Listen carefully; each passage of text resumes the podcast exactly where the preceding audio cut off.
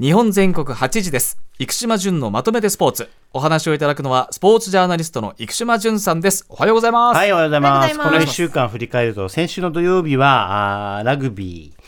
えー秩父宮に行きまして、はいえー日本大、日本フィフフィフィフティーンとオールブラックスフィフティーンの試合。まあえー日本負けましたけど、はいそんなに差がないんじゃない点差ほどの差はなかったんじゃないかなとは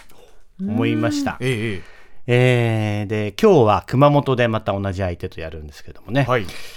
まあ、メンバーも入れ替えて、えーしっかりあの、まあ、テーマごとに毎週、うん、力をアップしていけばいいかなということで結構あのポジティブ派とか言われちゃってポジティブ派あのワールドカップ結構いけますよとか僕言ってるんですよはい準々決勝ぶ別に普通に行くんじゃないですかねってことでえー、とか言われてポジティブ派としてあのー大体ラグビーって2015年から見た人も多いわけですよ、はいはい、はい南アフリカに、ええあそこから見た人って日本って強いものだと思ってるんですよねうん、あああ、はでい僕とかずっと見てるから昔オールブラックスに145点とか取られてるの見てるから、ーあの下手するといつでいつもいつでもやられる可能性はあるとか思ってるのがえ大体50以上の もうあのうんうんあもう俺らダメだなと思って、若い人たちは日本は強いっていう風なはい目で見るんで、うんえちょっとそれに合わせていこうかなと。うんうんポジティブまあでもポジティブねすようん自虐じゃないですポジティそブんでなすよ強いあのそんなに悲観する内容ではなかったなとは思いますんで、うんえーはい今日夜うー試合がありますんでまたそれも注目なんですけどもあと水曜日え一昨日か木曜日に神宮にはい行ってきまして、ええー村上あのだいぶ戻ってきましたね、あえーあの今作家の寺村さんがうん大きくうなずいてる大きくうなずいておりでますすけよども、あんまり打つなってことかなあの岡本のホームランに多分期待してるせいなのか、えはあ、は若干オレンジ色のー T シャツ着てねますけどオレもンジのね T シャツでねえーちょっと来週は野球もオールスターもありますんあ、そうですでね、バウアーバウアー、バウバアーウいいアですーよバウアーねえー月間 MVP もねね獲得しましてはいえーこれからまあまだあのギュッとしてますんでねはい日本プロ野球もね週末この3連戦オールスター前に重要なカードになるかと思いますはいではまず淳さんが取り上げるのはこちらです大谷選手来季の移籍話がいよいよ本格化、はいえーオールスターもありましたけれどもはいあのシアトルで行われてましたけども、えーちゃんとというか、Come to Seattle って言ってましたね。えーシアトルに来いシアトルに来てっていう風な、えー話になってまして、まあ、なぜそういう話になったかというと、まあ、あの先週もちょっとお話ししましたけどもね、エンジェルスが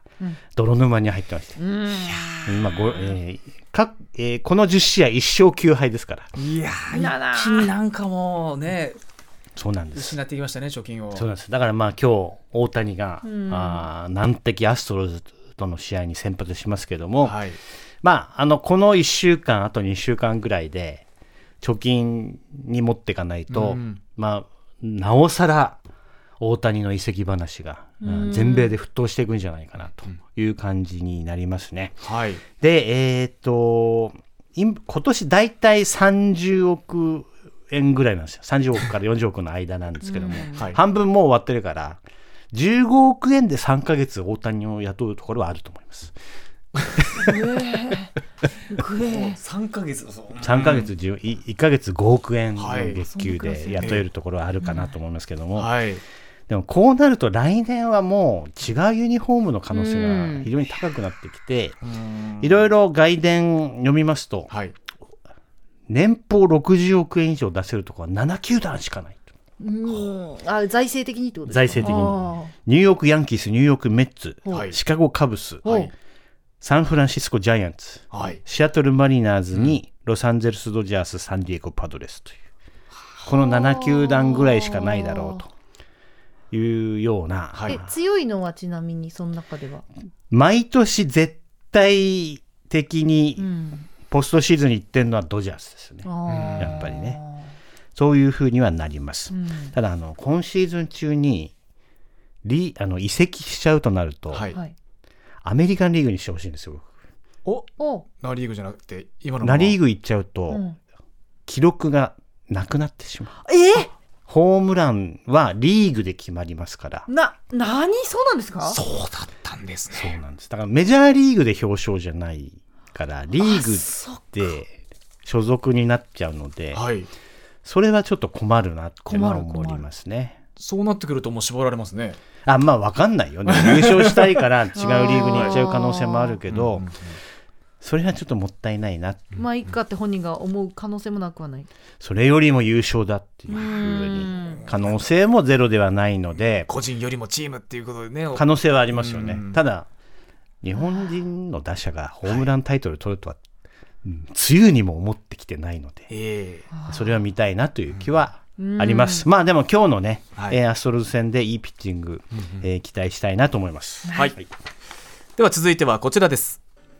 大相撲名古屋場所6日目までをまとめて。はい、えー昨日の結果を受けまして、6戦うん全勝、錦木。錦木きましたね。はい、えー、1敗で豊昇龍、高安、玉鷲、北勝富士、豪ノ山、遠藤ということになりますけれども、お昨日はなんといっても浦対北青鵬でしたね。いやーご覧になりましたか赤見応荻えさんありましたね。もう笑いながら、うわいやーうわーって見てました。北西方越したけえなとか思いながそうなんらで。すまあ身長差もねありますけどね。えー北西方2メーター4セン チ。もうあのバスケットでもいけますね。はいえー裏が175センチということで、あのー北西方って突っ立ったまま右一本だけで相撲を取っちゃうんですよね。はい。あの左腕何もしてないですよね。なんか、うん変な感じでしたよね。そうなんです稽よ古みたいでしたもん途 中。本当に。へえ。ぼーっと、ぼーっとって失礼ですけいやぼど。ーっと立ってるよういやに見えちゃうん見えちゃうんでですすよよ。ですよもなんかあの胸同士で、うんうんっつって。い やそこでにもね裏がしがみついているような感じで。で最後半身にうまくなったので、えー裏が勝ちましたがあれだけ盛り上がる相撲って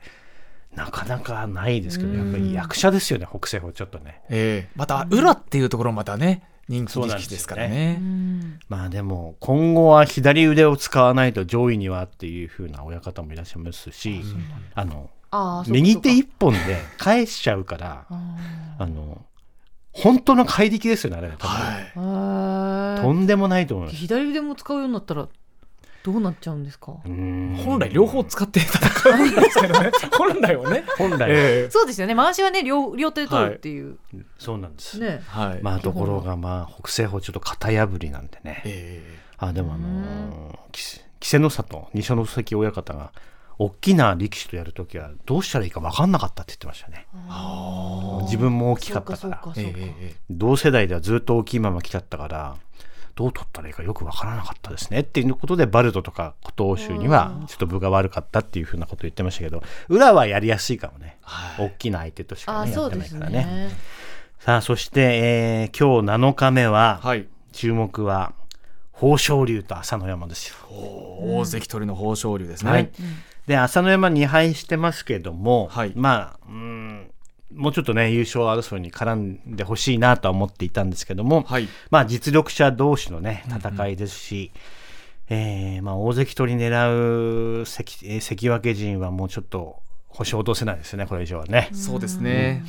えーこの一番楽しみなのと、あと錦木は、あーはい琴ノ若と、琴ノ若もいい相撲を取ってますんでね、はいえー今日楽しみにしたいと思いまはいす。、そのそ先ほどの朝乃山っていうのも左かいなって左の力が強いのでこの人も、まあ、ある意味左を取っちゃえば強いっていうところもあるのではあそこ注そうお目。相撲さんによってはその片方取れたら強いっていうお相撲さんもいるんですよそねうなんだまたこれもまた見応たえだが、ね、朝乃山と照ノ富士やる、そう取ってもやられちゃうからね、朝乃山。いろいろ相性ってのがすごい重要相性かいやー面白い、ねはい、続いてはこちらです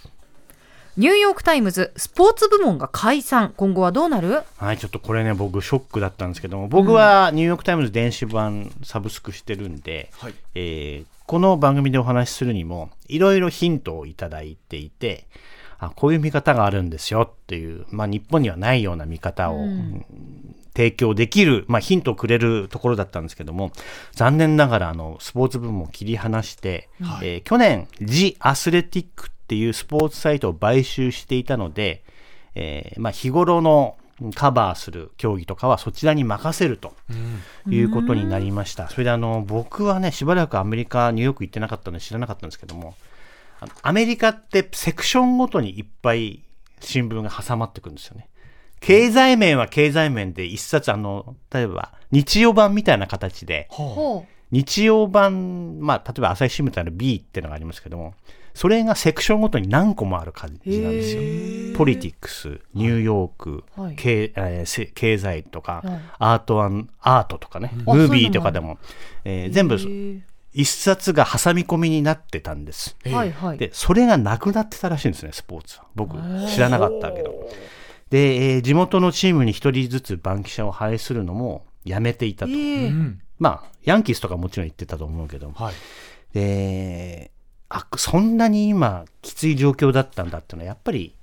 スマホとスポーツって相性がいいんだよねやっぱね早いそ速さが大事ですもんね、一級速報とかはいコメントすぐ読めるとかで日本の新聞も去年の11月で同心スポーツが紙のものはなくなり、3月いっぱいで福岡の西日本スポーツも紙の発行をやめてるんですよね。だからどんどんどんどんあのー紙っていうのは速報系のものはね厳しくなっていってるんだなと思いますけれどもさあこれからスポーツジャーナリズムどうなっていくのかなってアメリカも大きく変わってしまったなとちょっとショックなニュースでしたね。はい、変わっていってるんだ、日本全国8時です生島淳のまとめてスポーツでした蓮見紀之まとめて土曜日